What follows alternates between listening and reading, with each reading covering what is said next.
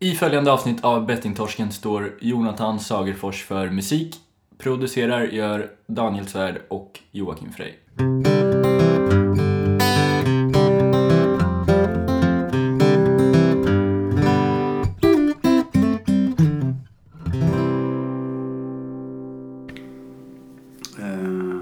vad fan är vi nu? 70...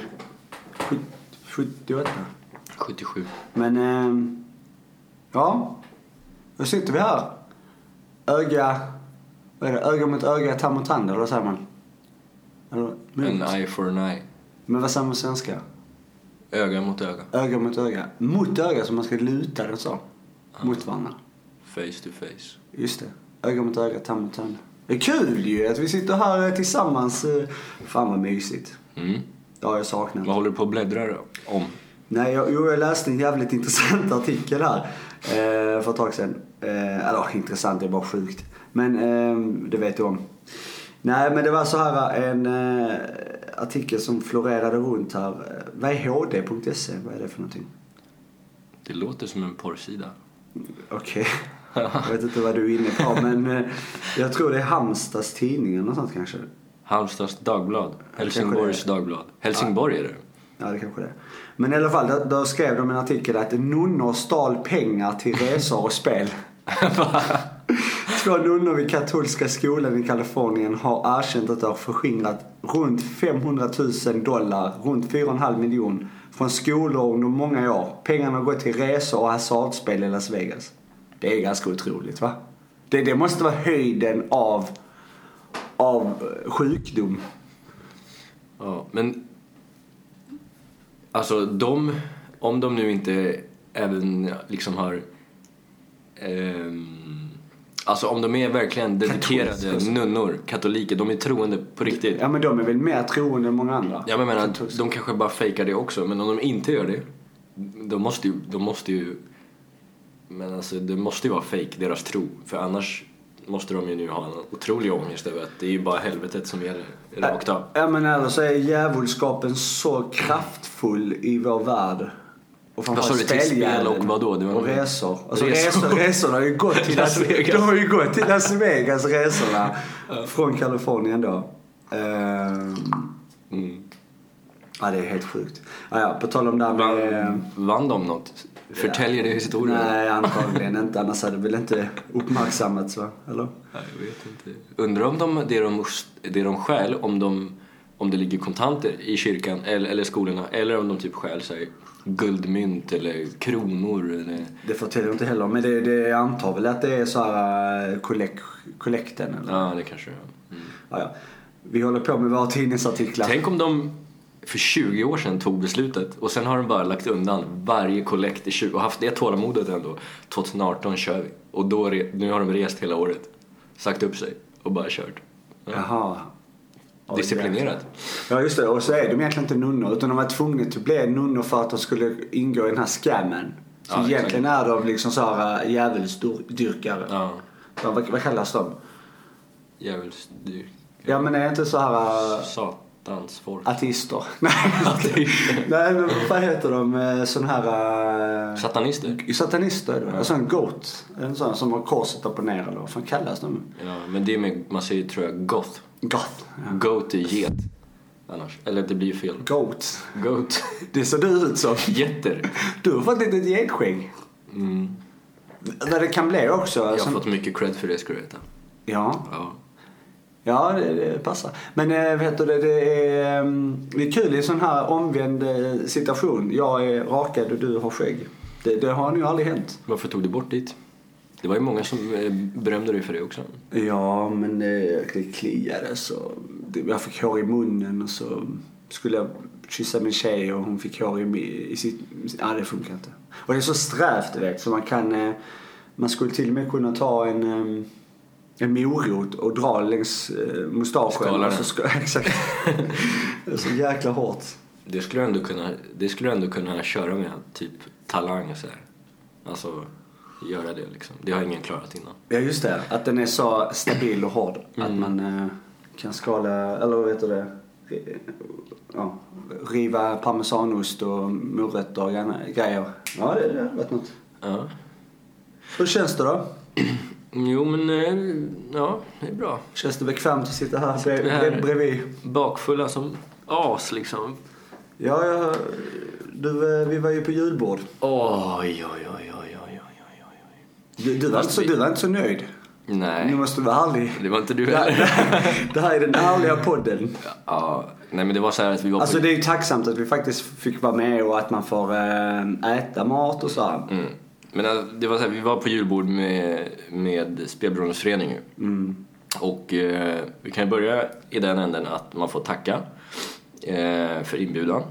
Och det var fint och det var jättegod mat måste man säga.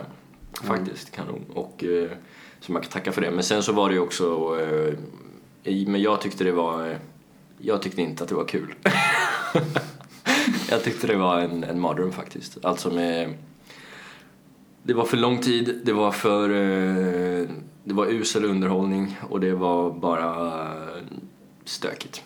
Det passar inte mig. Men sen så är det så här, jag ska inte gnälla egentligen för att eh, jag borde ha känt mig själv bättre än att, jag borde ha förstått innan att det här kommer inte jag uppskatta och då borde jag inte ha följt med. Men det spelar ingen roll vem, var du hade varit någonstans. Det är ju själva hela den här. Alltså om du hade gått, om man hade gått på samma julbord men typ med Volvo. Så hade det varit samma sak. Ja, ja, det har ingenting spelar- egentligen med föreningen att göra. Nej, nej. Det var ju bara upplägget. Det är ju inte de som har bokat artister eller de har bara bokat en båt och då Ja. får man allt det här med liksom. Maten var ju bra så här och sällskapet var ju också eh, bra liksom. Men ehm, Dock var skumtomtarna ganska eh, sunkiga. skumma.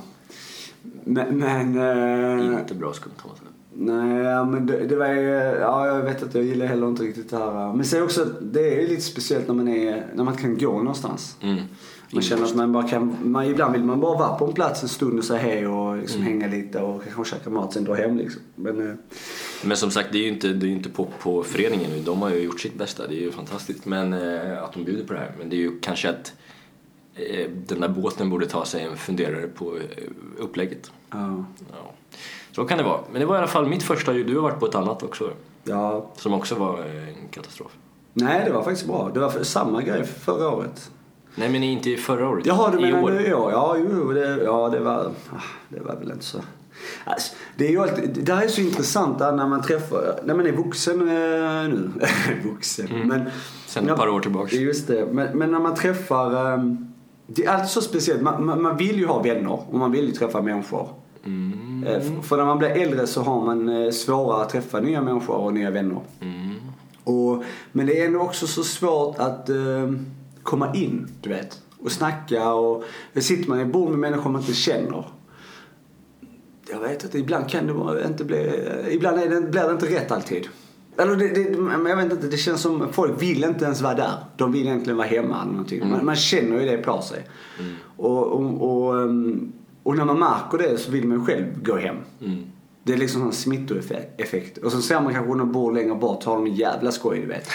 Och då tänker man, vad fan, vad har vi gjort? Vad har vi förtjänat för att, för att eh, ha det så här?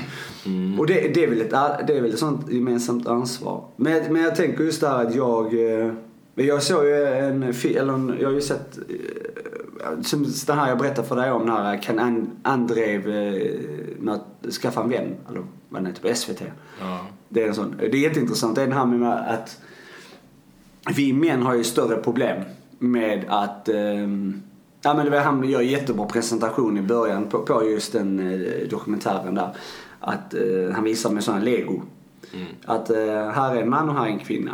Eh, och eh, här är mannens sällskap, sina vänner och här är kvinnans sällskap, sina vänner. Så är allting legofigurer. En dag så träffas de och eh, bildar familj. Så det kommer två nya. Så här. Ehm, Två, det ska föreställa barn då? Barn då, exakt. Två barn. Eh, så, eh, och med, den, med, med det då försvinner då eh, mannens vänner.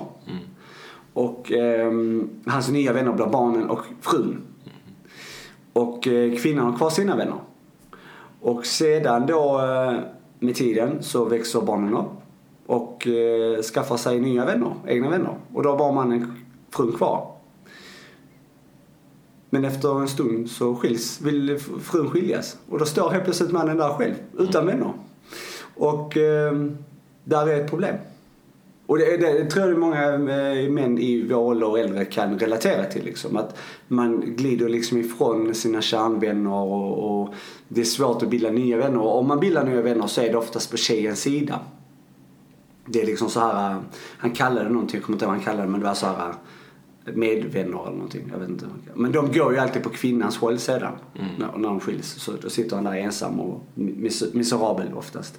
Så då var han ute och på jakt om att träffa nya um, vänner och hur man kan då, vad man behöver. Och då är män är ju väldigt speciella liksom. Um, där med att man måste ha någonting, uh, han behöver en man ha någonting som en aktivitet för att träffas. Kvinnor kan ju bara träffas spontant vad som helst, ta en Ja, fika. men du sa det där igår ju. Ja, exakt. Jag köper inte riktigt det. Alltså... Ja, du brukar eh, bara spontant träffa någon du bekant och ta en fika och prata känslor. Ja, vi har väl gjort det en massa. Jo men vi, ja exakt, det är ju det som, vi har ju en vänskap som är kanske är, är väldigt ovanlig. Jag har ju inte den här vänskapen med många andra liksom. Nej, men vi, men vi är ju män. Eller vad? Jo, men det, jo jag vet men, men det är ett undantag. Sen vad händer eh, liksom med, med tiden? Åren går liksom och du bildar din familj, jag bildar min familj. Hur kommer vår vänskap se ut om 5-10 år? Det vet vi ju inte idag. Men en tjejs vänskap till si, alltså sina väns, vän, de har ju liksom en helt annan... Jag vet inte, det... Ja. Alltså det, det måste ju vara någon form av fakta på det för annars hade ju inte han visat upp det här på, på TVn också som att det är så här det ser ut. Ja, så... Jaha, okej. Jag litar på han.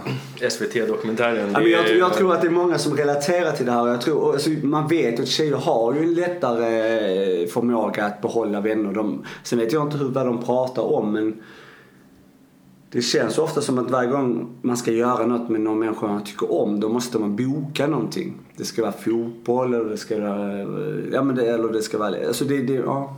Det är inte så att man bara kommer hem och sätter, på, sätter sig på soffan och bara snackar om om sitt förhållande som tjejer gör. För det var också en del av det. Innan då hon har skilt sig så har hon säkerligen i ett halvår, om inte längre, pratat med sina vänner om hur hon mår i sitt förhållande. För mannen blir en chock när hon vill skiljas. Men det är ju för att han aldrig har pratat med någon annan om vad som har hänt under den tiden. Så för han är det en chock. Men för henne är det här ju en ganska självklar lösning liksom. Ehm, Alltså, ja jag vet inte. Jag kan inte riktigt relatera. Jag, men jag tänker tillbaks på eh, människor jag umgåtts med, eh, andra killar då, så, så har jag med de flesta kunnat eh, ja, typ sitta i soffan, prata om förhållanden, såna här grejer.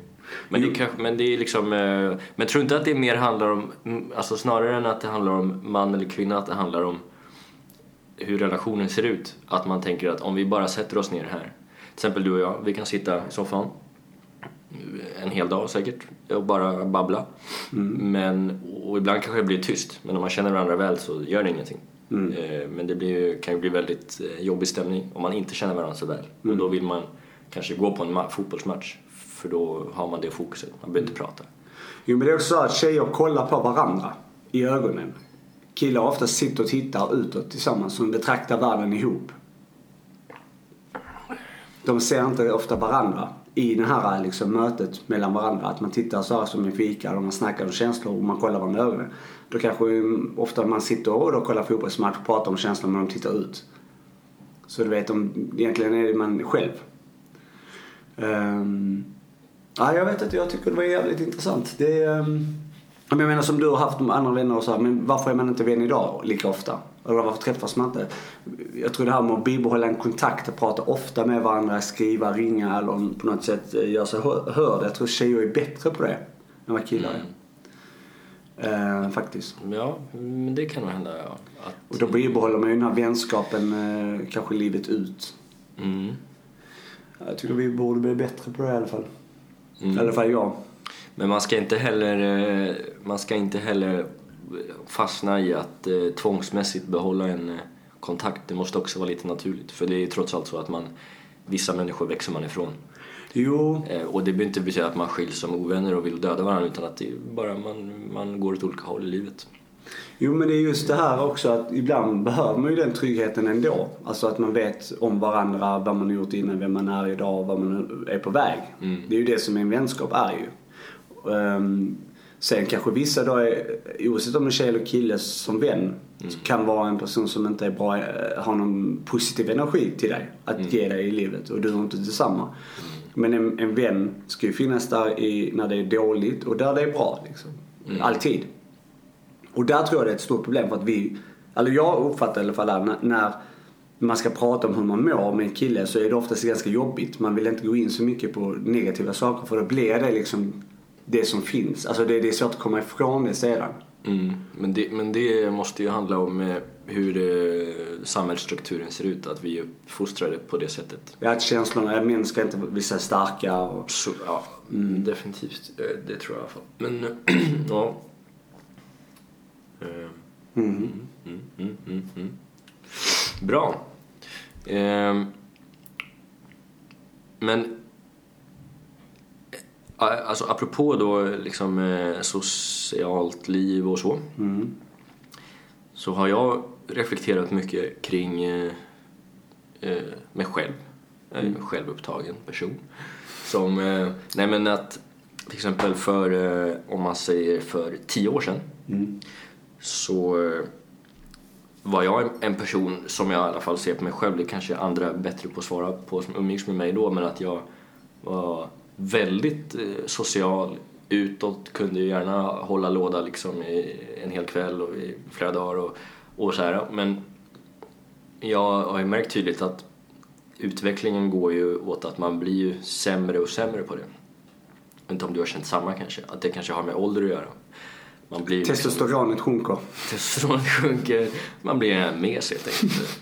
Nej men att, till exempel nu, eh, som igår då, eh, eller inte kanske som igår för att jag var inte så social, social för att det, det var inte förutsättningar där, men det var liksom, om jag, om jag har haft en väldigt social eh, kväll, pratat mycket hela kvällen och kanske varit ute och så här, då, då, får, då får jag en eh, väldigt sån här social eh, trötthet liksom. Och då behöver jag tre, fyra dagar av lugn och ro. Det ska helst vara tyst och liksom, inga besök och såna grejer utan eh, det ska vara lugnt för, för att ladda om. Och det behövde jag inte förr. Alltså då gick det rätt liksom. Ehm, och eh, det kan ju vara en ganska oroande utveckling för om, man, om det nu skulle fortsätta i samma, på samma kurva då är det ju då är det så att om 10-15 år så då är man ju då vill man ju alltid ha det tyst. Eh, Eller så. Mm. Och, och, och då blir man ju en ensam varg liksom. Jag tror det är perioder alltså. Jag tror det går i vågor. Det är lite hur man mår som gör att man, man gärna vill ha lite tystare. Alltså det, det tror jag på i alla fall. Alltså det här... Um, alltså som för mig nu idag gentemot innan. Alltså innan kunde jag, eh, ja men som du säger, hålla låda och vara igång på allt. Liksom så här. Man, var, man var alltid igång. Um, men nu är det så att det krävs ju, jag älskar ju när man har, jag blir inte trött dagen efter eller trött. Jag, jag får däremot mer energi när jag haft en väldigt bra kväll med mycket så här socialt utbyte och, och allt det där. Um, då mår jag bra när jag kommer hem och sen så när jag vaknar på morgonen så mår jag bra. Alltså det, det, jag har energi. Du vet, det, det, det ger mig bränsle att må bra. Jag, säger, jag tror det handlar om vågorna för att det finns tidigare har det varit perioder där jag har känt samma sak. Där jag bara vill vara hemma liksom och inte träffa någon. Eh, efter en, en kväll där jag har haft liksom mycket när när det är liksom mycket energi och, och man har tagit emot eh, mycket information och träffat många människor och så. Mm. Men ehm, det som ger mig mer idag det är när man pratar om, när, alltså när det är så här, när det har varit en givande kväll Mm. för mig. Och det händer inte ofta. Men då är det de här när det har varit känslor. När man utbytt känslor med varandra. Mm. Alltså där människor ödmjukt har, har berättat sin, eh, saker som har hänt eller berättar om sig själv. Eller berättar om hur, vad de kommer göra. När det handlar om känslor, när folk är glada, ledsna. ja, har engagemang i någonting. Det, det ger mig väldigt mycket. Då, då tycker jag det är jätteintressant att sitta och prata och jag mår skitbra alltså. Mm. Men det, det händer ju inte ofta. Så ofta är det så här monotont, det bara går i ett. Mm. Eh, Det är inte så att man, det är inte så att man ramlar av stolen. Men när det väl händer att när någon helt plötsligt uttrycker någonting som är intressant i, i någon känsla. Då är jag jättenärvarande. Det tror jag är skitintressant. Mm. Och det gör mig jättemycket. Men det händer inte ofta. Så att ehm, det kan ju kanske vara en sån sak då också. Jag tror absolut man ställer högre krav på sociala sammanhang och samtal och vänner när man blir äldre. Men eh, man kan känna igen det där, man har haft den här, den här perioden, fyra dagar av eh, liksom, tystnad och mörker. Och då, sen när man har en social kväll eller dag så här, då, då får man massa energi av den. Då är man ju glad. Man känner, det är väldigt tydligt att eh, det behövs, att det är skitviktigt liksom. Men du vet, alla människor uttrycker kanske en, eh, en, en åsikt Mm. som de gärna vill eh, diskutera. Det tycker jag är skitintressant. Det är så här, oh nu pratar han om det här, det här är kul. Mm. Och så, det är så att då vill man ändå, inte utmana idén, eller man vill ju det också för att det vill se hur intressant, alltså hur, vad, vad, vad, leder det här till? Och det är inte konflikt. Mm. Det är ju det många uppfattar. Det är ju inte konfliktintresserad utan det är bara intresserad av um, hur hållbar är din åsikt för dig själv. Mm. För att jag är trygg i mina åsikter. Jag är intresserad av att lära mig av den andra personens åsikt. Men det är ju där ofta det kanske blir jobbigt. Det män är ju oftast lite sämre på det faktiskt. Tjejer är ju bättre på sina åsikter och står fast dem, det tycker jag om. Ehm, det ger ju också mycket. När man liksom vågar utmana, eller prata om saker som är tabubelagt. Det är så här, ja men typ om sex eller eh, så här, ja, tokiga grejer som kan hända liksom. Det är också jätteintressant för då är man nu så här, ja, men vad tänkte du där liksom? Det, ja. Det är Flumpodden nu. Ja, men det är intressant. Det behöver, eh, behöver pratas om. Du, jag tänkte på det här, jag, vi, vi har varit inne på det innan, men det här med um, jämförelse. Va, vad tänker du, du vet, när... Eller, eh, du vet ju under hela sin, sin uppväxt så har man ju alltid, eh, eller för jag då, nu vet inte hur det har varit för dig, men man har alltid jämfört sig med andra människor. Det är lite så samhällsstrukturen tror jag ser ut. Alltså det här med att idealet, så här ser det ut, så här vill man att det ska vara. Och så jämför man sig hela tiden med varandra och så ska man alltid vara lite bättre. Eh, vad tänker du om den här jämförelsen som... Är det något du tänker på? Alltså bryr du dig om vad människor ser om, eller tänker om dig eller ser du dig själv på ett sätt och jämför dig med andra för att kanske bli bättre själv eller något sånt där? Eller, eller skiter du bara i det? Mm. Mm. Ja. Alltså jag har, eh, om, om, om, om du är intresserad, ett, eh, ett långt svar. Mm. Ja. Ehm, men, eller det är så här, jag hade det, typ den här diskussionen med en annan person häromdagen. Mm. Som var otroligt eh, intressant faktiskt. Och då kom vi just in på det här att jag ser gärna på mig själv som en person som skiter i vad folk tycker. Men jag har insett att jag är inte alls det. Alltså jag bryr mig jävligt mycket om vad folk tycker fast på, typ, på ett undermedvetet plan eller så här. Men framförallt inte så mycket om jämförelse men det handlar om, om eh, förväntningar.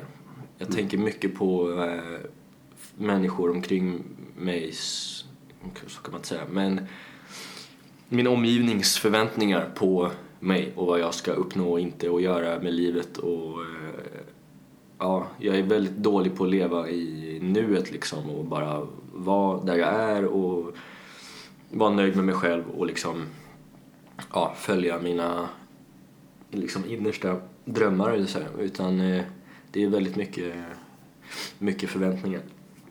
Eh, och det gör ju också att man är dålig på att leva i nuet så för, för min del så tar det sig uttryck i det här som, som vi har pratat om förut som jag är nu lite inne på att jag ska eh, ta tag i och, och prata med någon om eh, professional people om eh, att eh, eh jag har ju varje, alltså varje dag så eh, i stort sett varje dag i alla fall så liksom kämpar jag med den här känslan att eh, jag tycker att livet blir egentligen lite sämre för varje dag liksom. Att jag har en stor och stark längtan tillbaks till 10-12 år i tiden ungefär. 13 kanske, man blir äldre. Ja men 15-årsåldern liksom. Där tyckte jag att mitt liv var perfekt och jag vill eh, eller förmodligen tyckte jag inte det, men jag det är någon föreställning nu som jag har fått att det var perfekt då. Och jag vill tillbaka dit hela tiden. Så här. Mindre bekymmer. Ja, jag vet inte vad det var, men då, jag tror det handlar om, för att återkoppla till det du tog upp då. Jag tror det handlar om att då så var det dels det här, det fanns inte så mycket ansvar man behövde ta. Eh, jag levde i nuet på ett helt annat sätt. Allting jag gjorde var spontant, kom från hjärtat. Liksom. Nu har jag lust att göra det här och då gör jag det. Men jag brydde mig inte så mycket. Sen när jag blev vuxen då började jag tänka mycket mer på vad folk tycker. Nu gäller det att liksom leva upp till en så här samhällsnorm, skaffa sig ett liv, ett eh, bra jobb, tjäna bra pengar, eh, status hit och dit. Liksom. Och det där har jag varit jävligt dålig på att eh, eh hantera. Liksom. Och, och jag har märkt att alla beslut jag tar eller tankar jag har om framtiden, vad jag ska hitta på, då blandar jag alltid in andra människors åsikter som jag tror att de tycker i alla fall. Till exempel så gick jag många, många år eh, och eh, sökte olika jobb och tjänster och grejer som jag trodde att mina föräldrar skulle tycka om. Mm. Ja, men nu blir vi stolta över dig och så. Eh, fast mina föräldrar är inte alls de personerna. Alltså de har ju alltid bara Ja, de- eller de har ju uppmuntrat mig till att sköta skolan såklart så att man ska kunna ha valmöjligheter. Men de, ingen av dem har vid ett enda tillfälle någonsin sagt att eh, ja, men du borde bli det här, du borde göra så. Utan, ja, man ska kunna ta hand om sig själv, typ. det har varit då kravet om man säger så. Så att eh, det är ju såna, mycket sådana här konstiga grejer som... Eh, och det är ju inte, alltså, det är ju inte hälsosamt överhuvudtaget. Och när man hela tiden strävar bakåt, då säger sig självt att det är omöjligt att komma framåt. Mm. På ett bra sätt i alla fall. Mm. Så att, ja, jag, jag tänker mycket på det där. Eller jag har börjat med det snarare, för som sagt, alltså jag har länge sett, velat i alla fall se på mig själv som att jag, jag skiter i allt och alla, jag bara kör mitt race. Men det är inte riktigt så. Och jag tror att det kan vara eh, samma för många. För det är ju ändå på något sätt, det är ju ändå på något sätt samhällsidealet att man, ja, som sagt, man kör sitt eget race liksom. Det är ju inte direkt eh, charmigt eller eh, ja, jag vet inte. Eh, ska säga, det, det är inte eftersträvansvärt att säga, det är ingenting man skryter om. Säg att man är på en dejt, säger man ah, vem är du liksom? Ah, men jag tänker mycket på vad andra tycker och jag är så osäker. Alltså, det är inget som man vill vara. Men det hade ju varit sanningen ju. Ja, det har varit sant. Alltså tänk hur intressant det mötet hade varit om, om man hade varit så på första dejten. Ja. Tänk så många första dejter som hade varit perfekta då. Ja, det är klart. Men hur, många- hur ofta tror, tror du det har hänt? För då finns det ingen mur. Nej, exakt. Man släpper allt direkt. Det borde man i och för sig Kap, testa. ka, kapit, kapitulera. För, Kapitulera jag. Säg så här, jag är osäker, jag tänker mycket på vad andra tycker och tänker om vad jag gör. Jag har svårt att ta beslut bara från mig själv. Jag är missbrukande person liksom, eller ja, spelberoende. Eh, ah, Man bara släpper allt det liksom. Det hade ju varit perfekt. Så var det faktiskt nästan första Eller det var eh, så när jag träffade eh, min tjej första dejten faktiskt. Då var det mer eller mindre så. Mm. Eh, Men det är ju det vi har byggt ifrån sen. Mm. Eh, Så vi tog all skit i början. Alltså jag tror det är bra, men inte kanske exakt så här att man tänker på vad människor tänker. Det, så var det ju inte. Men just det här med alltså att man är spelberoende och allt det där. Hon Negativt. bara, här är en riktigt Det här trasig är, person. här är riktigt, ja, han ska rädda. Ta som hand. Nej men så berättar ju hon om sina liksom, eh, liksom dåliga sidor och det, det blir ju hur bra som helst. För jag menar då bygger man ju något som är på riktigt. Då blir ju inte den här att ta undan disken, oj vad slarvig den personen är. Då är inte det ett bekymmer längre. För det är så här, ja okej. Liksom, att man vet, alltså, för har du en dröm hur en person är, man, han är det och han har det och hon har det och eh, hon gör jättemycket grejer och, och han eh, har bra jobb och du vet hit och dit. Allt det där är en sån stor mur du vet. Eh, Det är inte hur du är som person, hur känner du? Vad är din känsla just nu eller vad har du gått igenom? För jag menar sen då när den stora, långa, höga muren finns, när den, då är det ju bara en sån liten grej som att du inte tog ner dina kläder. När du märker det, när du kanske har bott ihop ett tag, då är det ett superproblem. Och då helt plötsligt kommer det att du var ett spelberoende. Då är, då är det ju katastrof. Då lämnar ju är det klart. mannen eller kvinnan förhållandet. Alltså jag menar, ja. Men, men alltså att, att, att eh, ha gått igenom eh, ganska långvarigt spelmissbruk, det har ju varit det har ju varit på många sätt en eh, räddning, eller det här beteendet som vi pratar om nu, eller tankesättet, det har ju blivit mycket bättre, i alla fall för mig, efter jag slutade spela. För att då under, under tiden som jag har spelat har jag hållit upp, det har ju handlat, livet har ju fan gått ut på att hålla upp en fasad. Liksom. Ja, ja. Och nu när den har rasat, då är det inte lika viktigt att hålla upp fasader längre. Inte bara spelfasaden utan andra liksom. Så att det har blivit bättre men det är fortfarande, behöver jobba på det mycket. Liksom. Men det är så om, du, om man träffar någon första gången så är det så här, det är inte så svårt idag att hitta vem är du? Ditt namn är Daniel Svärd, mitt är Joakim Frey, man googlar oss, man ser oss, man vet vad vi har gjort. Mm. Alltså det är så här, varför ska man inte säga det första gången ändå? Du vet, det kommer Nej, fram. exakt. Mm. Ehm, Tror du Nej. många människor gör sådär, googlar det är jättevanligt. om man går på en dejt, och googlar namnet? Jag tror det är väldigt vanligt faktiskt. Alltså, det är idag. ganska sjukt ändå. Liksom. Det är väldigt sjukt. Eh, det finns ju till och med vissa som uh, kollar upp en polisregister och sånt. Ja, det har man ju hört talas om. Ja, men, men vad heter det? Nej, jag, jag är liksom det här med jämförelse, jag tycker det är så jäkla intressant nämligen. För jag, jag har tänkt på det länge liksom. Um, just det här med beslut. Mm. Eh, alltså just det att man, man är så rädd för vad folk tänker om ens beslut. Mm. Det är det här att ja, men jag väljer att inte göra det. Och då är det, åh, han personen är så osäker. Mm. Oj, han är så osäker. Eller hon är så osäker. Mm. Ta inte... Ja, ena veckan så skulle personen göra det och andra veckan skulle den inte göra det. Och så tror jag man känner det själv. Ja, men både så omedvetet eller medvetet. Och nu, nu verkar jag som att jag är en virrig person. Mm. Nu är jag förvirrad. Nu, ena gången har jag sagt det och andra gången har jag sagt det. Men det är också för att livet är dynamiskt. Det är inte alltid bestämt. Och det är det man måste förstå. Det med jämförelse, för att släppa på den jämförelsen tror jag är, handlar om att att bara förstå att livet är inte statiskt. vet. Allt förändras hela tiden, när som helst. Um, och um, jag är också som du säger, jag är likadan. Jag har alltid brytt mig om vad folk tycker och tänker. Ända sedan jag var väldigt, väldigt ung. Så redan när du pratar om 15-årsålder, då var det ju ännu viktigare för mig till och med. Att vad folk tyckte om mig. Jag var ju så osäker människa. Jag har varit osäker hela livet liksom. Det här med vad folk tänker och väldigt så här utåtagerade.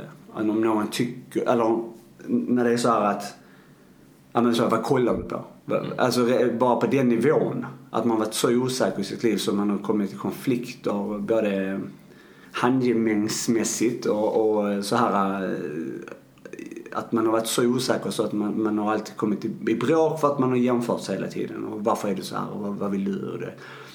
Och jag tror... Um, ja, ja, men det, det ligger ju fortfarande i en.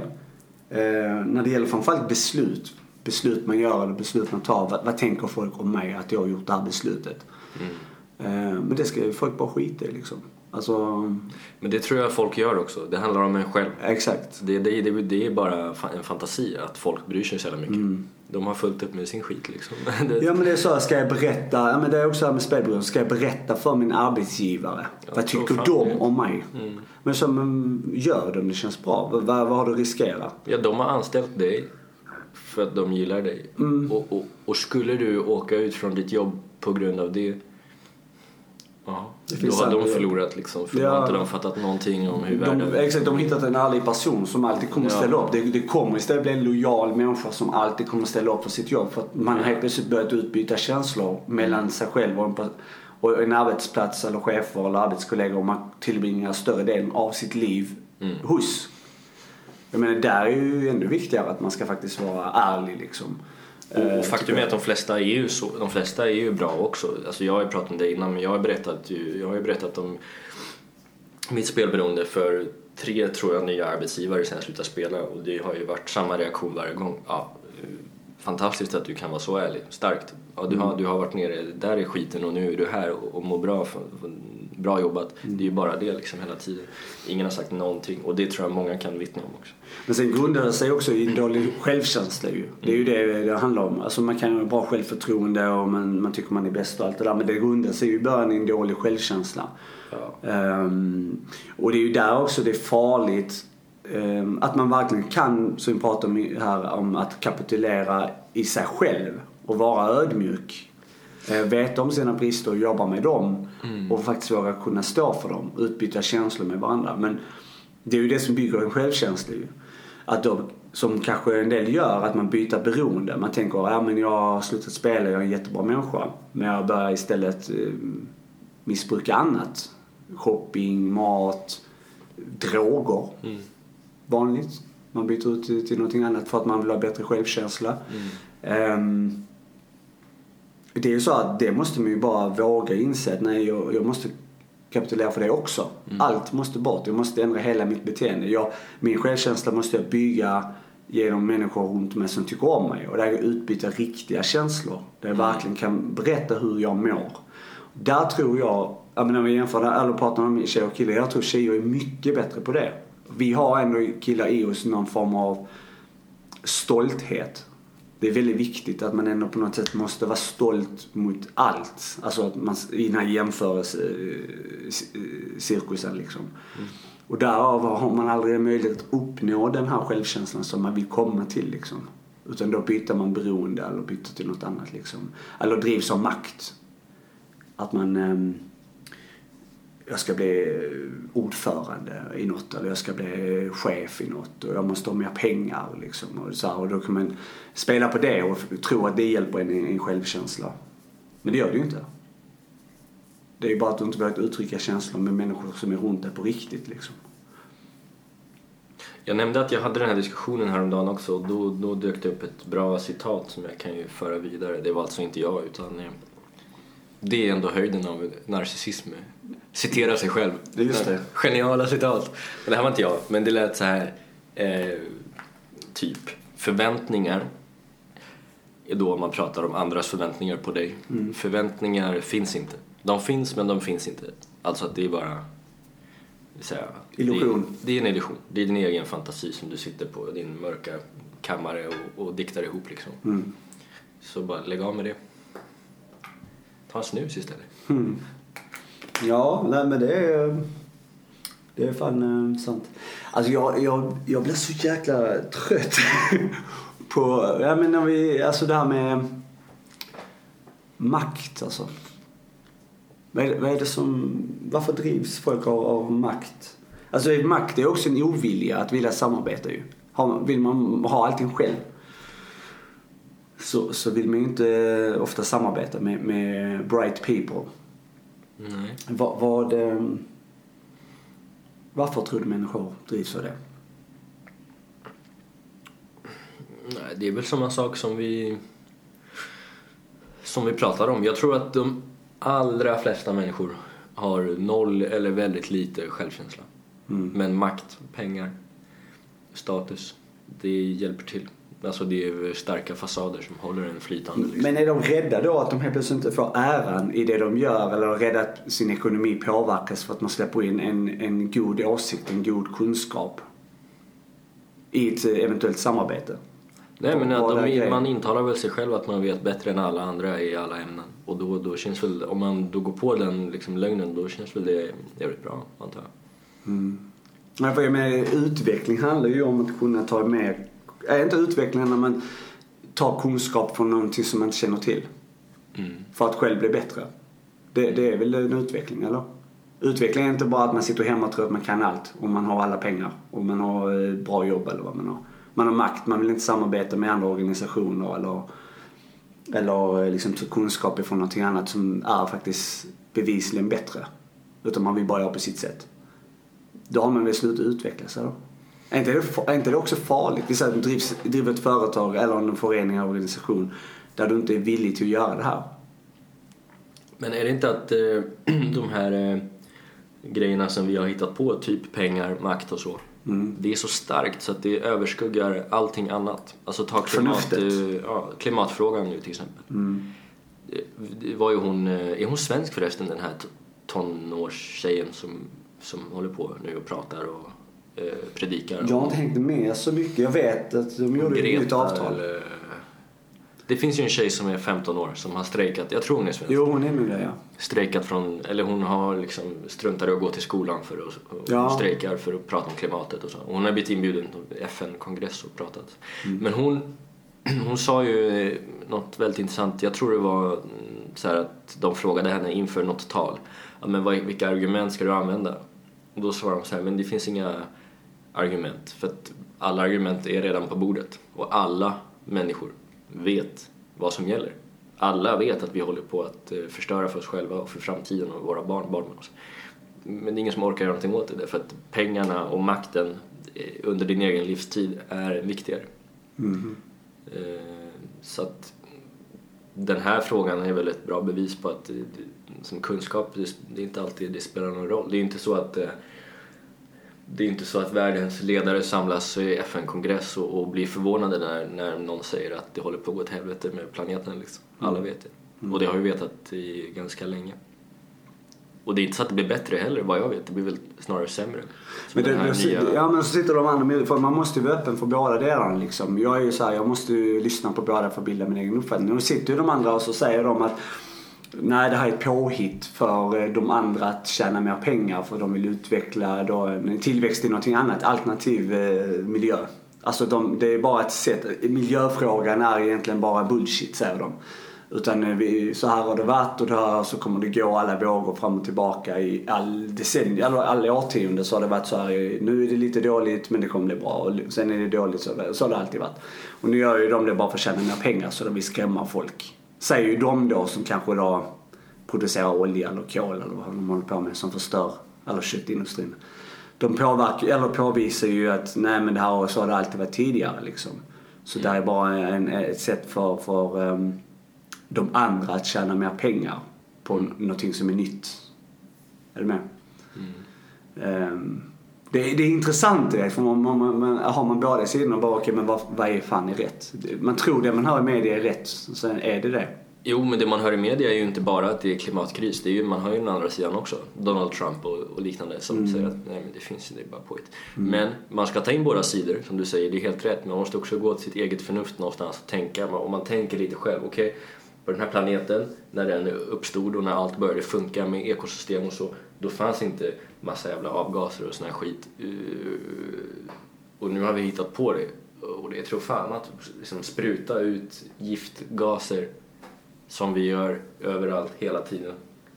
Om du går till ditt eget förnuft, tycker du att det verkar bra liksom? Verkar det naturligt och soft? Inte så mycket. Nej jag vill ju inte ens ta mediciner liksom. Nej. Det är så, jag vill inte på, sätta, men det är ju en annan fråga. Men, Ja, ja. men bara här, nu sitter vi i Göteborg, liksom, det är bara att åka ner till Hisingen och, och, och titta där nere på det här, eh, vad heter det, oljeraffet där liksom sprutar ut eh, becksvart rök rakt upp och täcker solen.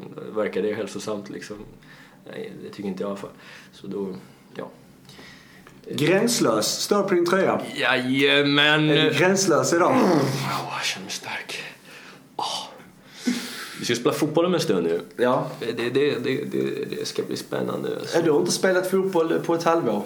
Så det jag har gjort är stått, stått och, bollat lite med förskolebarn i klumpiga gummistövlar. Så här. Det är inte riktigt... eh, Men eh, det ska bli kul alltså. Jättekul. Jag har längtat. Himla roligt. Jag hade ju möjligheten även förra gången jag var här men då glömde jag både kläder och skor och allt. Det blir bänken. Nu är jag redo. Det det? Hoppa in sista fem. Ja, men det ska bli kul att lira ihop igen. Det var fan länge sedan alltså. Mm. Det ska faktiskt bli jävligt skoj. Det är en sån sak som är jävligt viktigt alltså det här med um, att träffa folk. Ja, Det, och göra något man tycker om. Det, um, helt klart. det är faktiskt um, some good shit. Ja. Ja. Ska vi prata lite om spel innan vi checkar ut? Vi har varit inne mycket på det va? Ja, vi har touchat lite, men eh, ja. Det är klart vi kan. Det är ju en eh, podd om eh, spelberoende, spelmissbruk. Så det är ganska naturligt. Ja. Men vad heter vi nu igen alltså? Pettingtorsken. Just det. Bra. Bet- betting. Eh, nej men alltså med risk för att det är uttjatat ämne och så här lite tröttsamt men jag skulle ändå vilja bara prata lite kort om eh, Tröttsamt ämne.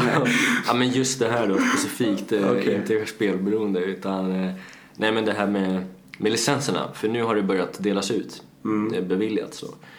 Verkar det inte som att alla får? Kan vi dra den slutsatsen? Det att det har ingen betydelse hur du har betett dig utan alla får licens och sen får man bevisa sig under vägens gång. Mm. Eller? Hur har du upplevt det? Jag bara, jag bara läser att det blir så här, ja idag fick 16 stycken bolag licens, idag fick 20 stycken. Det bara liksom delas ut som eh, någon jävla godisregn på, Julklapp. på... eh, Ja, det är julklappar. God jul, Betsson. Här kommer en licens. ha det bra. Vi skiter i din historia. Jo, eh, jag, men det, det kunde man väl nästan räkna ut va? Ja, det kanske man kunde, men är det, Det var, ju som, ska... det var ju som Rydving sa när han var här att det spelar ingen roll om jag hade Nej. varit i bolaget som hade fått licensen då. Det spelar ingen roll vad vi det spelar gör. ingen roll. Men, men eh, Fast det är inte så det ska gå till eller? Det är inte det som jag, jag, jag sitter ju inte på de eh, frågorna och det bordet va. För att eh, då hade det nog kanske sett annorlunda ut. Nej men du sitter på frågorna men inte på svaren. Det. Nej, exakt. Så, så är det ju. Det som är absolut mest intressant det är ju hur de kommer att kontrollera att följs med eh, omsorgsplikten och liksom spelansvar. Så det, det tycker jag är en, en bra fråga. Och det, det kommer vi väl eh, granska med här under nästa år. Så du tycker att det ska vara eh, inga krav för att få licensen? Jo, det är Att klart, man det ska, jo, jo, det är klart att det ska finnas krav. Va? Men det, det handlar ju om att man ska se till att följa kraven. Ju. Det, det är ju detta här nu som... eh, Alltså, jag vet inte hur de tänker. Eh, Hade man ju tänkt om i frågan så är det ju mycket som skulle ändras om eller sett helt annorlunda ut. Men nu är det ju inte vi som har tagit de här besluten. Och, Tyvärr inte. och, ehm, eh, så att nu får man ju bara se hur det ser ut idag och hur det ser ut sen. Eh, man kan ju i alla fall summera i året på det här sättet att eh, vi vet ju om att eh, eh, spelberoende, spel om pengar, har skrivit in socialtjänstlagen detta året. Eh, sjuk och hälsovårdslagen. Hur har det följts av kommuner och landsting? Det vet vi bevisligen att det inte har gjort. Eh, Det är ju jättemånga kommuner och landsting som inte tar ansvar. Som knappt vet vad de ska hjälpa. eh, Även det kunde man ju räknat ut. Jo, men jag menar, ja, men det, nu har det gått ett år. Det, det är summering om året liksom. Och eh, vi har haft med väldigt bra gäster här som har, också delgett sina historier och kunskap i ämnet. Och Nästa år så är det ju ännu mer intressant för att se hur kommer det se ut efter ett år nu sen det skrevs in. Mm. Eh, Och det är ju en sammanställning kanske vi också får jobba med. Hur många är det som verkligen har gjort det? Så att jag menar vad som kommer hända nu när licenserna släpps. Hur lång tid kommer det ta innan man ser att de kontrollorganen funkar? Hur sköter spelbolagen sig? Hur många fall av liknande som hänt under det här året kommer vi få? Hur, hur lång tid kommer det ta innan det helt plötsligt uppdagas en person som har bevisligen ett väldigt starkt spelberoende och har spelat bort x antal pengar, familj, till och med sitt liv. När kommer, när kommer eh, första storyn nästa år? Och då blir frågan för staten, ska vi ta de här 400 miljonerna som kommer i skattepengar eller ska vi utesluta dem? Mm. Och då brukar det bli att eh, pengarna vinner. Men vi får se. Det är bra att ska du, ju få det är sin bra att du chans. höftar. 400 miljoner, det är rimligt. Men det är väl rimligt ändå? 18 procent, kan det inte vara något sånt? Ja, jag vet inte hur mycket Vissa- de... eh, Hur mycket... Ja, nej men det kan vara. Mm. Ehm, sen är ju också frågan hur... ehm, hur mycket kommer de här olika instanserna få som jobbar för att förebygga spel och eh, behandla spel få i sin kalkyl? Det du undrar är hur mycket pengar kommer vi få egentligen? Eh, Jag tror det är noll va? Jag tror det är noll. Men eh, däremot så... Eh, det är också en sån jävla intressant fråga. Alla människor som jobbar med just ämnet att förebygga och då behandla spel. Eh, vad är en rimlig nivå på löner och så här för de som jobbar med detta till exempelvis? Mm.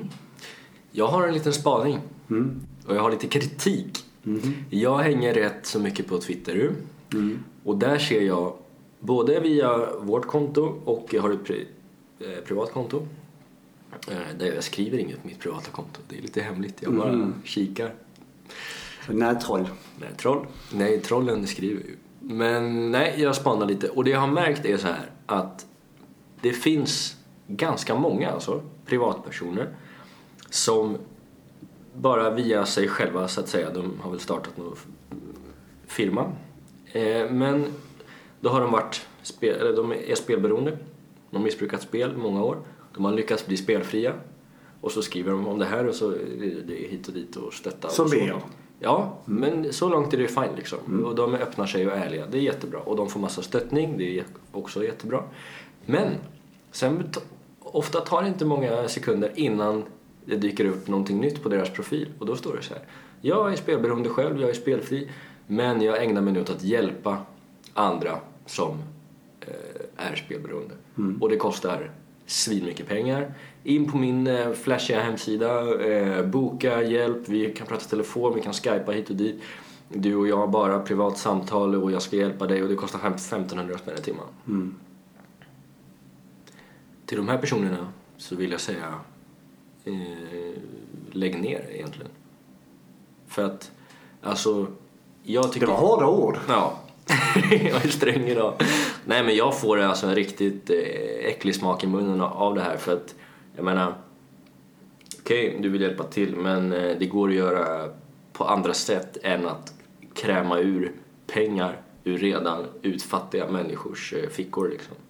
Sen är inte alla spelberoende spelfria utfattiga, verkligen inte, men många är det. Men tror du inte många av dem eh, alltså får sin ersättning i form av kommun och landsting och staten och så här? Alltså att de, det är ju där de får sin, alltså för att sprida kunskap, föreläsa eller behandla vad det är så är det att de får, får pengar ifrån. Nej, från, det står på deras hemsidor. Eh, det kostar 600 spänn i timmen att prata med mig men jag är jätteduktig och kan hjälpa ja, okay. dig. Ja. Och det är så här, allt verkar liksom, nej.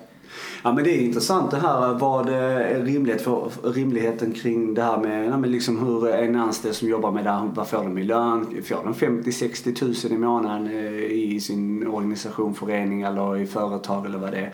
Mm. Är det rimligt? Alltså jobba med något som man drivs av? Mm. Um, eller gör man det för sin ekonomiska vinning? Till exempel. Ja men det blir ju det där. Du, liksom. Som du är inne på där. Ja.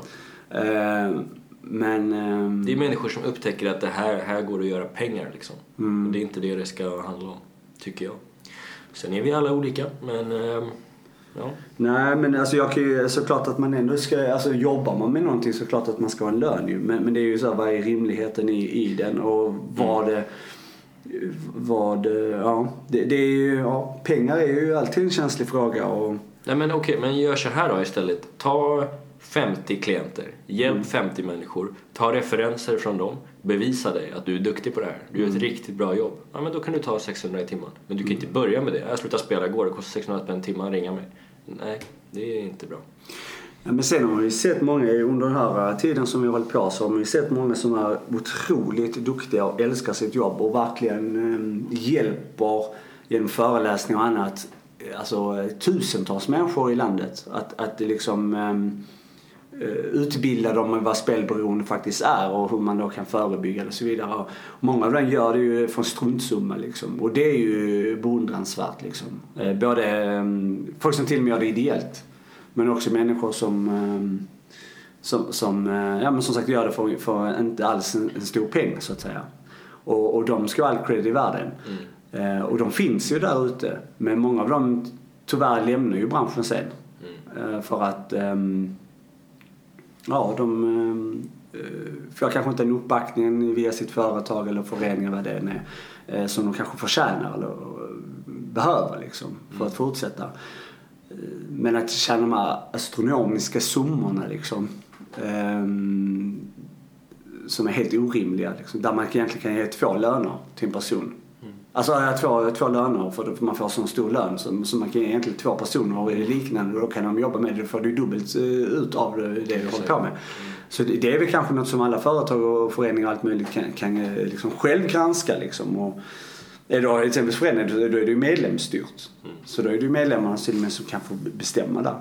Eh, genom att man bestämmer om eh, styrelse eller vad- det nu kan vara. Och det är samma med företag, liksom, vad, är, vad är rimligheten där? Vad, ehm, med sitt jobb liksom. Men vi har ju också lösningar på det där. Mm. Det har vi. Men det, det berättar inte vi nu. Jag har en nys på gång. Du har nys på gång. Eller inte lösning, men vi har ju något eh, extremt spännande till nästa, som händer nästa år Mhm. faktiskt. Stay tuned. Så är det. Jag vet inte hur du känner Daniel, men ska vi, ska vi göra så att vi har ett litet uppehåll från poddandet? Mm. Ja, det kommer bli. Mm. Det kommer bli. Ska, ska det här vara jul och nyårsavsnittet då, eller vad? Mm. Eller hur menar du då? Ja, men jag tänker att eh, nu, nu är vi ju... Idag är ju faktiskt söndag den 16. Idag. Är det 16 idag? 16 december. Jag trodde det var typ 13 idag. Nej, det är den 16. Och det betyder ju att vi poddar ju samma dag som avsnittet kommer komma ut. Så det här kommer ju bli lite försenat. Än vad vi brukar. Vi brukar ju sätta som målsättning att man har den på morgonen. Precis. Men, ehm, och nästa, nästa söndag så är det ju dagen innan julafton. Mhm. Och ehm, söndagen efter det är dagen innan nyår. Så jag tänker, vi kanske ska utgå från att nästa avsnitt kommer den sjätte Mm. januari. Mm. Så att eh, vi kan ju summera året ännu mer Mhm. nu. Det är ju till 5-10 minuter. Mm. Hur, hur, hur känner du? Hur, hur tycker du? Det har ju hänt mycket under året. Det har hänt otroligt mycket för dig. Kan vi bara... Jag håller på att kissa på mig. Ja, okej. Jag måste gå och kissa. Så vi kan bara klippa lite här. Ska vi göra Jag det? håller på att dö alltså. Jag, jag låter mycket vara igång alltså. Ja. Vi ses.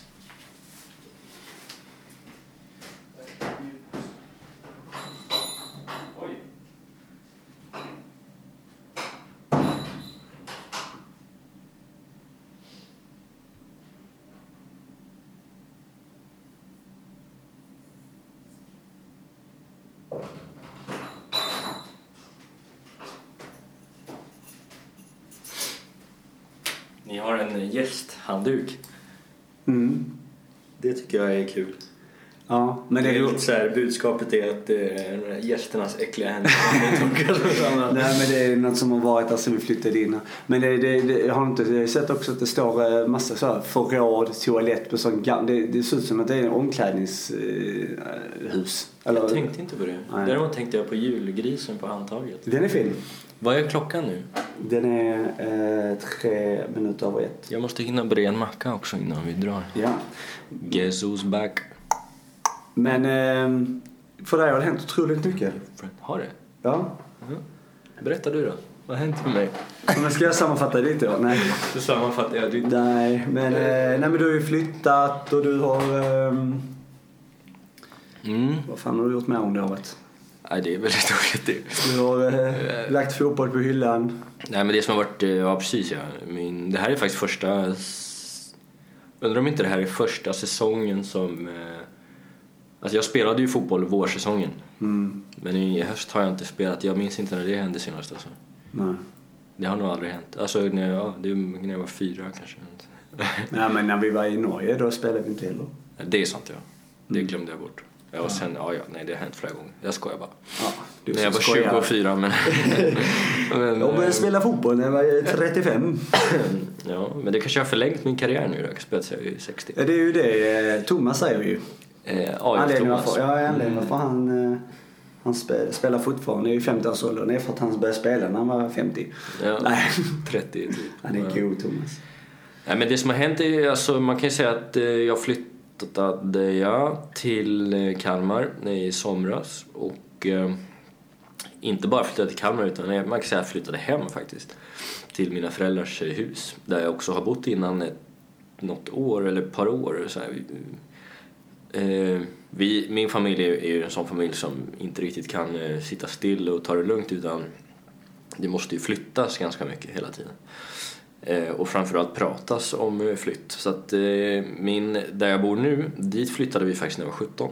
Så där har jag inte bott så länge innan, två år, ungefär. Men nu bor jag där igen och mm, det är ju som det är. Ja.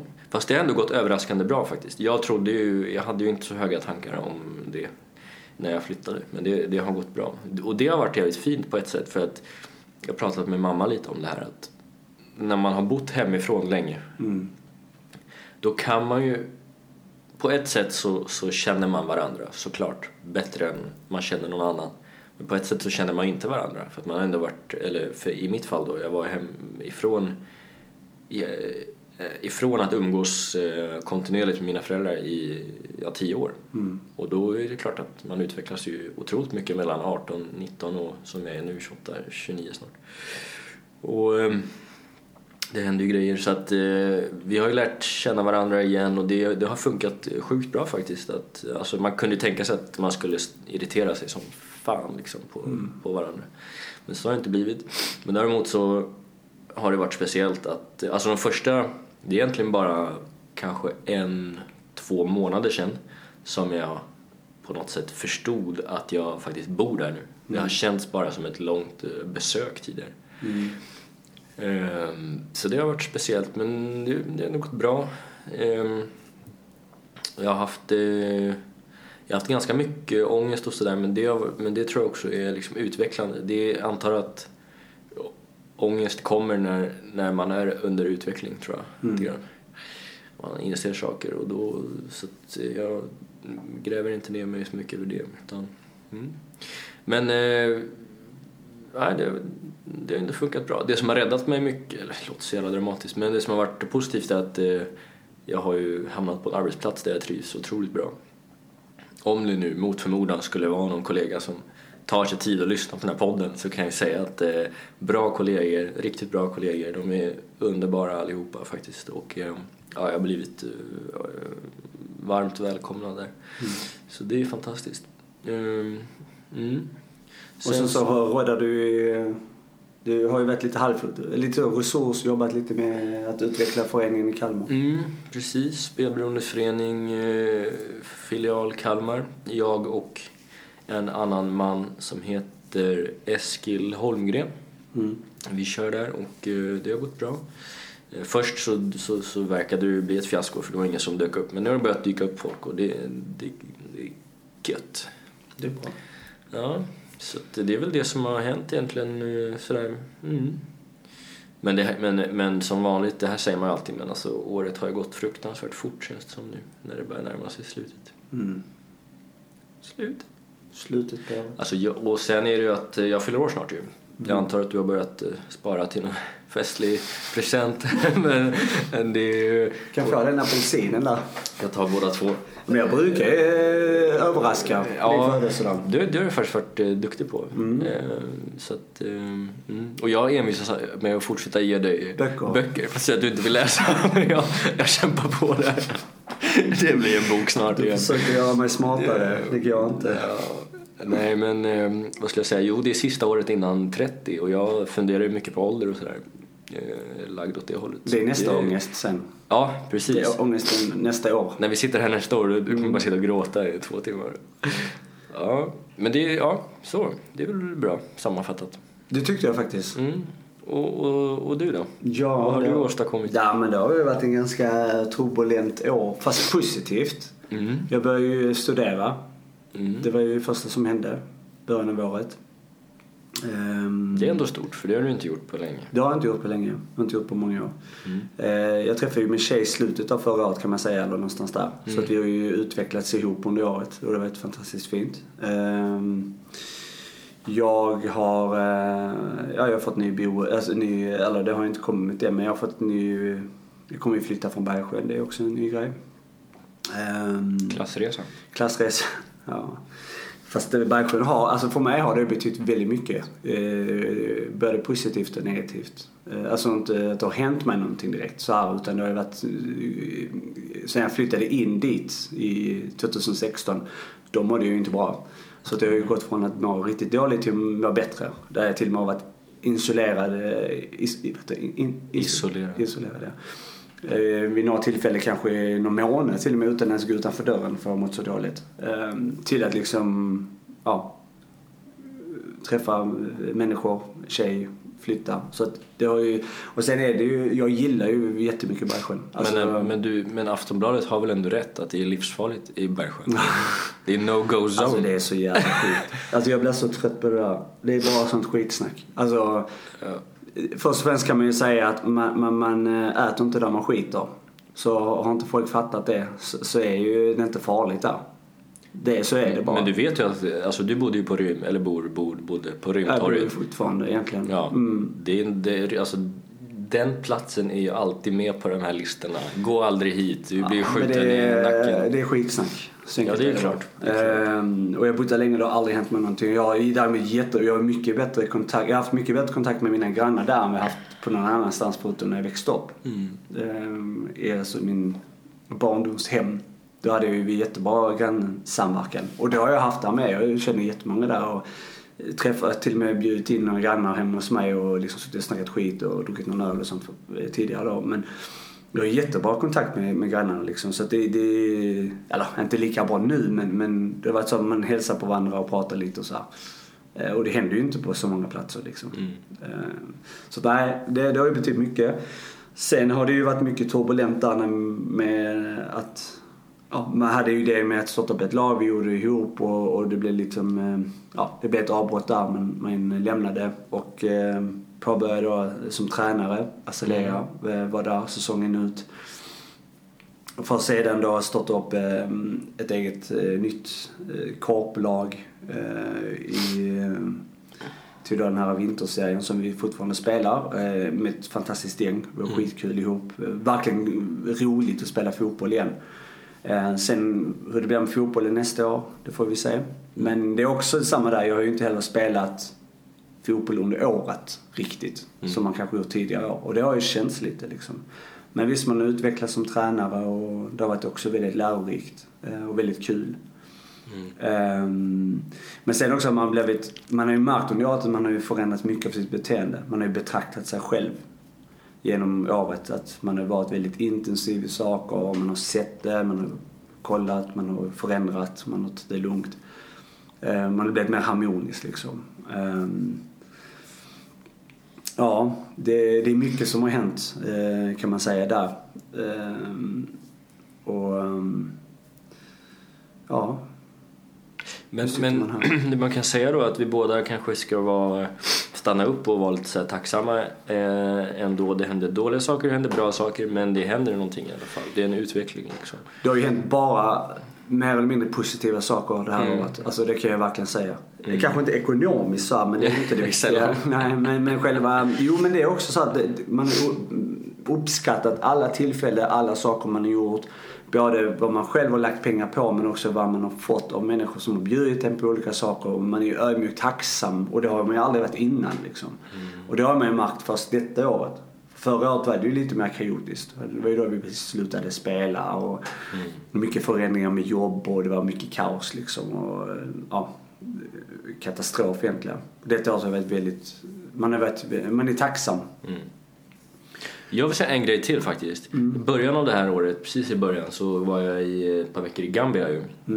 Pratade mycket om det då, men det, det och varför jag kom att tänka på det nu är att Ja, men dels det här med grejer som händer i livet, träffar mycket folk där eh, som var jätte, jättetrevliga och härliga. Man ser ett eh, land där allting funkar extremt eh, olika mot vad det funkar i Sverige. Men man lär sig någonting av det liksom och får perspektiv och sådär. Och nu åker vi snart dit igen. Eller bokar snart igen i alla fall. Mm. Det är Vi kul. bokar en ny resa nu i, om ett par veckor och åker i mars. Det är härligt. Det är bra. Jag hoppas det blir en, en tradition liksom att åka Mm. dit varje år för det var extremt trivsamt. Eh, Varmt och skönt. Sen är det också ett väldigt kul med... mm, Ja, det, men det är roligt för dig. Grattis. Ja, tack. Ja, men, eh, men, men, eh, ja, men det behöver man. Och det är bra med mål, att man har någonting att se fram emot. Liksom. Det tror jag är viktigt. Men, men sen det här år, också, det här året med podden tror jag vi har ju utvecklats mycket i oss själv. Vi har ju utvecklats i att vi har lärt oss mycket om människor vi har träffat. Men sen också att vi har ju märkt att vi har förändrat mycket i vårt poddande. Med liksom tekniken, du bor där, jag bor här. Ehm, Ehm, och jag, för jag tror ju också, eller jag, jag vet, jag märker, vi får ju mycket mail och så här fortfarande och det är som ständig, och det, det är jättekul liksom att, att man märker att man är en positiv kraft eh, med den här podcasten. Och, ehm, man har ju hjälpt eh, också mycket människor att eh, navigera sig till olika organisationer, självhjälpsgrupper och så vidare. Att man vet att man har varit en, en kraft i detta också. Att vi har hjälpt till där och, och det är bara att fortsätta göra det. Hittar man vår podcast före man hittar självhjälpsgrupp så är det självhjälpsgruppen som är nästa steg att träffa någon liksom. Vi samlade in mest pengar av hela Sverige till Musikhjälpen. Eller?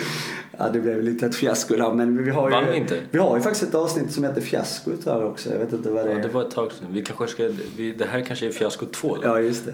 Men eh, det blev ändå eh, några hundringar, eller? Ja, det tacksamt för de som har bidragit. Verkligen. Det är, jag eh, och... det är du, jag och våra, din mamma kanske. Satte du in pengar? Ja, jag gjorde också. En liten slant. Det var inte stor. Ja, jag gjorde det. Jag ska kolla upp det sen bara Ja, men man kan inte se vem som har gjort det. Men, men eh, i alla fall tacksam för de som bidrog och det är tacksam för, nu kommer inte Anders kanske inte, som kom med idén om det här. Det var fint. Just det, det var en annans idé ja. Ja, det var inte. Håkansson nu. Det finns ju fler Anders. Massa. Men det, däremot så vill jag faktiskt eh, göra som något som vi gjorde jättemycket i början. Ja. Det var att vi tackar ju alla våra gäster som var med. Eh, Det har vi gjort så stundtals tidigare ju. Ja. Men det vill jag göra igen. Eh, inte kanske så långt kanske, men, men bara gå igenom dem snabbt. Okej. Och tacka dem. Ja. Är du med? ja. Hinner vi det? Det tror jag. Ja. Eh, Vi har ju ingen tid. Alltså det här är ju sista avsnittet nu på... Men jag tänker på fotbollen. Vi ska snart vara där. Ja, jag vet men Ja. Ivan är på väg och hämtar Tack så oss. är på väg. Eh, Annika Nyberg, ATG. Uff, det var länge Nej, det var inte ATG va? Nej, det är miljon... Miljonlotteriet. Fast hon hette... ATG hette också Annika. Annika Strand? Ja. Nej, det var tvärtom. Nyberg... Eh, miljonlotteriet. Är det? Mm. Okej. Tack Annika för att du var Tack. med. Adam eh, Kirstein Rutersvärd. Och Tack den spelfriheten. Ja, jag får bara, vi kan dröja oss lite bara kort vid den. Det är ju det är ett jävla härligt avsnitt för det första, så tack. Men också att det har ju blivit lite som en, en vän ändå. Eller så här, man, vi har ju träffat honom flera gånger efter och ju- man följer varandra lite så här. Det är ju underbart när det kan bli så liksom. Både han och Finn är ju med på många olika tillställningar. Finn, Finn, Finn. Finn, fem, Finn. Finn. Och sen Annika Strand eh, kom där då, ATG. Ja, tack Annika. Tack. Christer Fahlstedt, världens... Eh... Bäst i världen på spelansvar. Ja, men han är god. Han är god. Ja. Christer. Ja, Tack. tack. Ja, Eh, Lundberg Markov. tack. Tack Carina. det var ju eh, det var där vi snackade mycket om börsen och sånt. Det gillade Eh, du, ja. Och eh, om Folksams ägande i spelbolagen. Vi har aldrig varit så oense någonsin om ett avsnitt typ. Ja, Alltså jag, jag tyckte ju då och lite fortfarande att det var till stora delar... Ja, jag, var, jag är inte så intresserad av börsen helt enkelt. Men du var väldigt intresserad. jo men om det är ett spel eller sparande. Lyssna på det avsnittet om ni håller på med, om ni undrar om, eh, Ja. om aktier och fonder och grejer är eh, spel eller om det är sparande. Ja. Så kan ni få ett svar. Men eh, Carina, tack. Mm. Viktor Månsson, Mm. eh, en, eh, jobbar ju, är psykolog då. Kanonavsnitt tycker jag. Mm. Han var, hjälpte ju oss också. Vi fick ju komma till Stockholm Oj, eh, på oj, grund av oj. Det var fint. Tack Viktor. Alltså, vi var ju och föreläste live. Ja, jag minns det. Eh, sen hade vi ju Magnus Erlingmark, Mm. fotbollslegenden. Ja. Som då också är ansvarig för elitspelarnas fackförbund. Mm. Det var ett härligt avsnitt. Jakob Jonsson, doktorand, psykolog, Stockholms universitet. Eh, också en av de som har varit med länge i spelberoende-svängen. Ja. Sen har vi haft Magnus Rydeving, han var ju med några gånger. Både del ett, nej, två och tre eh, detta året. Han är här var och varannan dag känns det som. Han är ju den som har varit här nästan mer. Han har ju varit här mest. Del tre. Three times. Mm. Mm. Tack Mange. Tack. Sen hade vi ju eh, journalisten Jens Littorin. Mm. Från det, DN. var, det var intressant. Ändå en eh, legendarisk journalist på något vis. Ja, från DN. Eh, som har gjort en bok om matchfixning. Bra initiativ Jens. Ja. Vi var inne i den matchfixningssvängen där för vi hade ganska många gäster där. Eh, eller vi snackade en del. Men, men eh, vi vill ju ha fler. Det, det kan dyka upp igen ja. Det kan dyka upp igen. Verkligen. Eh, Anders Wikström. Mhm. Eh, också tidigare fotbollsspelare. Han håller på Arsenal. Ja, jag tror det var. Ja, ja, ja, ja. Och eh, jobbade med spelansvar inom svensk elitfotboll då. Nu Mm. vet jag inte vad han gör. Men ja. Sen har vi då också Liria Ortiz. Mm. Det var ju... Fan vad härligt avsnitt det var med henne. Ortiz. Ja, jag gillar det. Ja, hon är bra. Mysig. Det är hon som aldrig hade sett någon som var glad inne i en spelhall. Nej, precis. Hon har aldrig sett någon som har varit glad där inne. Och det har vi väl kanske rätt i. Mm. Eh, ja, så tack Liria. Eh, Jimmy Nilsson var ju med också igen, del två. Just det. Han hade uppgraderat sig till ordförande i Spelberoendeföreningen i Göteborg. Ja, inte illa. Tack Ivo. Eh, tack. Eh, Ekaterina Ivan, Ivanova. Ivanova. Ja, just det. Mm. Eh, också psykolog och forskarstuderande. Det var ju hon också som väckte det här eh, frågan om, eh, om eh, pålitligheten kring forskningen som idag finansierad via spelbolag. Precis. Det var ja, intressant. Det, det var väldigt spännande. Eh, Thomas Nilsson, härliga gubben tänkte jag säga. Gubben. Eh, nej, men, eh, Mannen. Mannen. Eh, också hållit på länge med. Och han, han spådde ju framtiden om spelberoende ju. Mm. Där han konstaterar att framöver kommer gaming och gambling vara ett sammanväxtproblem. Och det är många som har sagt. Så, Jo, men han, eh, har han, spott. han har ju koll. Liksom. Han har ju spott innan och han Ja. har alltid haft rätt. Verkligen. Eh, Magnus Pedersson, vi hade ju norsk, vi gick in, internationellt. Ja. Norge, Spelavhängigheten. Du, ja, pratar de göteborgska i Norge? Ja. Spa. Norge. Handbollar. Hallå eller? Och sen hade vi ju eh, fantastiska Omir Rezvani som eh, ansvarar för spelberoendegruppen. Ja. Det var... mm, Snyggt. Det var fint. Den här självhjälpsgrupp också. Fast på andra ställen. Eller vad- ska man säga? Har du gått igenom alla under 2018? Ja, jag går igenom snabbt bara. Anne Bergman var med också. Eh, projektledare av stödlinjen bland annat. Oj. Oj. Ja, det är ju väldigt många. Men eh, ska vi... Ja, jag, jag, det vill jag bara fortsätta nu när Dra dem snabbt då. Vi behöver inte, fastna Okej, så mycket. Eva Samuelsson, forskare Mm. också. Ehm, sen har vi Bergman var med igen. Andreas. Andreas Bergman. Mm. Ivan Nosic, vår gode vän. Taxi. Ja, han är så jävla fin. Ja. Världens snällaste kille. Ja. Han eh, var med också och bidrog. Eh, Therese Jo- Jonasson var med också. Del... Nej, ja, det blev lite strul där. Skitsamma. Men... Eh, eh, sen hade vi ju med Murat the Terrible Turk Sahan. Mm. Han blev ju botad också från spelberoende. Just det, pokerspelare. Sen var ju Tommy Strömstedt med. Mm. Eh, GA. Mm. Underbar människa. Fantastisk.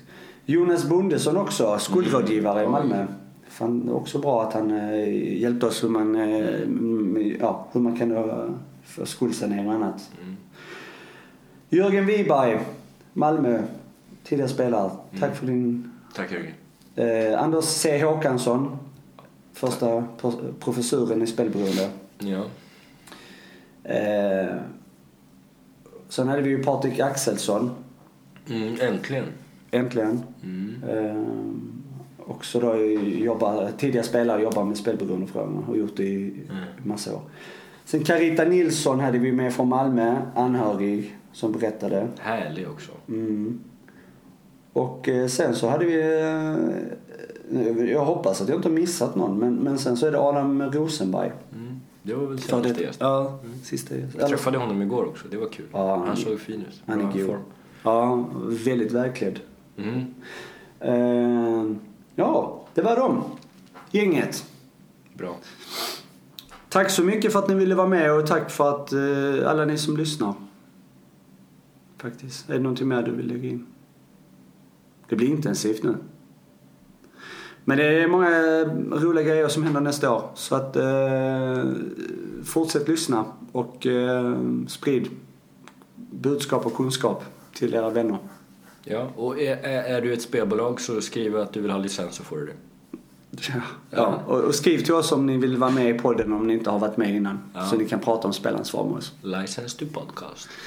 Alright, tack, god jul, gott nytt år. Goeie.